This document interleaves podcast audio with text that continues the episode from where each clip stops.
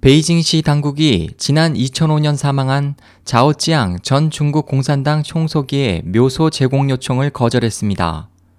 19일 자유아시아 방송에 따르면 최근 자오 전 총서기 가족은 자오 총서기 부부의 유골 안장을 위해 일반 공동묘지내 묘소 2기를 제공해 줄 것을 시 당국에 요청했지만 적합한 묘소가 없다는 이유로 거절당했습니다. 지난 17일 자오 전 총서기의 탄생 96주년을 맞아 베이징 푸창에 있는 그의 자택에서는 가족과 지인 등 30여 명이 모여 추모제를 지냈고 그중 한 지인으로부터 이번 묘소 신청 거절 사실이 알려졌습니다.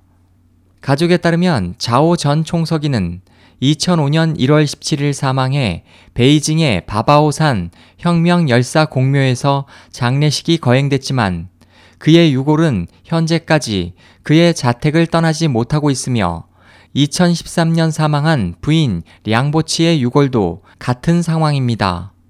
일부 전문가들은 중국 당국이 묘소 제공을 거절한 것은 자오 전 총서기의 유골이 일반 공동묘지에 안장되면 그의 기일이나 탄생일에 추모객이 몰려들고 추모 열기가 높아질 것을 우려하기 때문이라고 분석했습니다. 자오쯔양은 1989년 톈안먼 시위 당시 무력 진압에 반대하다 당시 최고 지도자인 덩샤오핑에게 밑보여 총서기직에서 실각했고 그 후 15년간 가택 연금됐다가 2005년 1월 17일 세상을 떠난 비운의 지도자입니다. 중국에서는 그가 사망한 지 10년이 지난 지금까지도 그의 복권은 여전히 요원하며 그의 이름도 여전히 금기시되고 있습니다.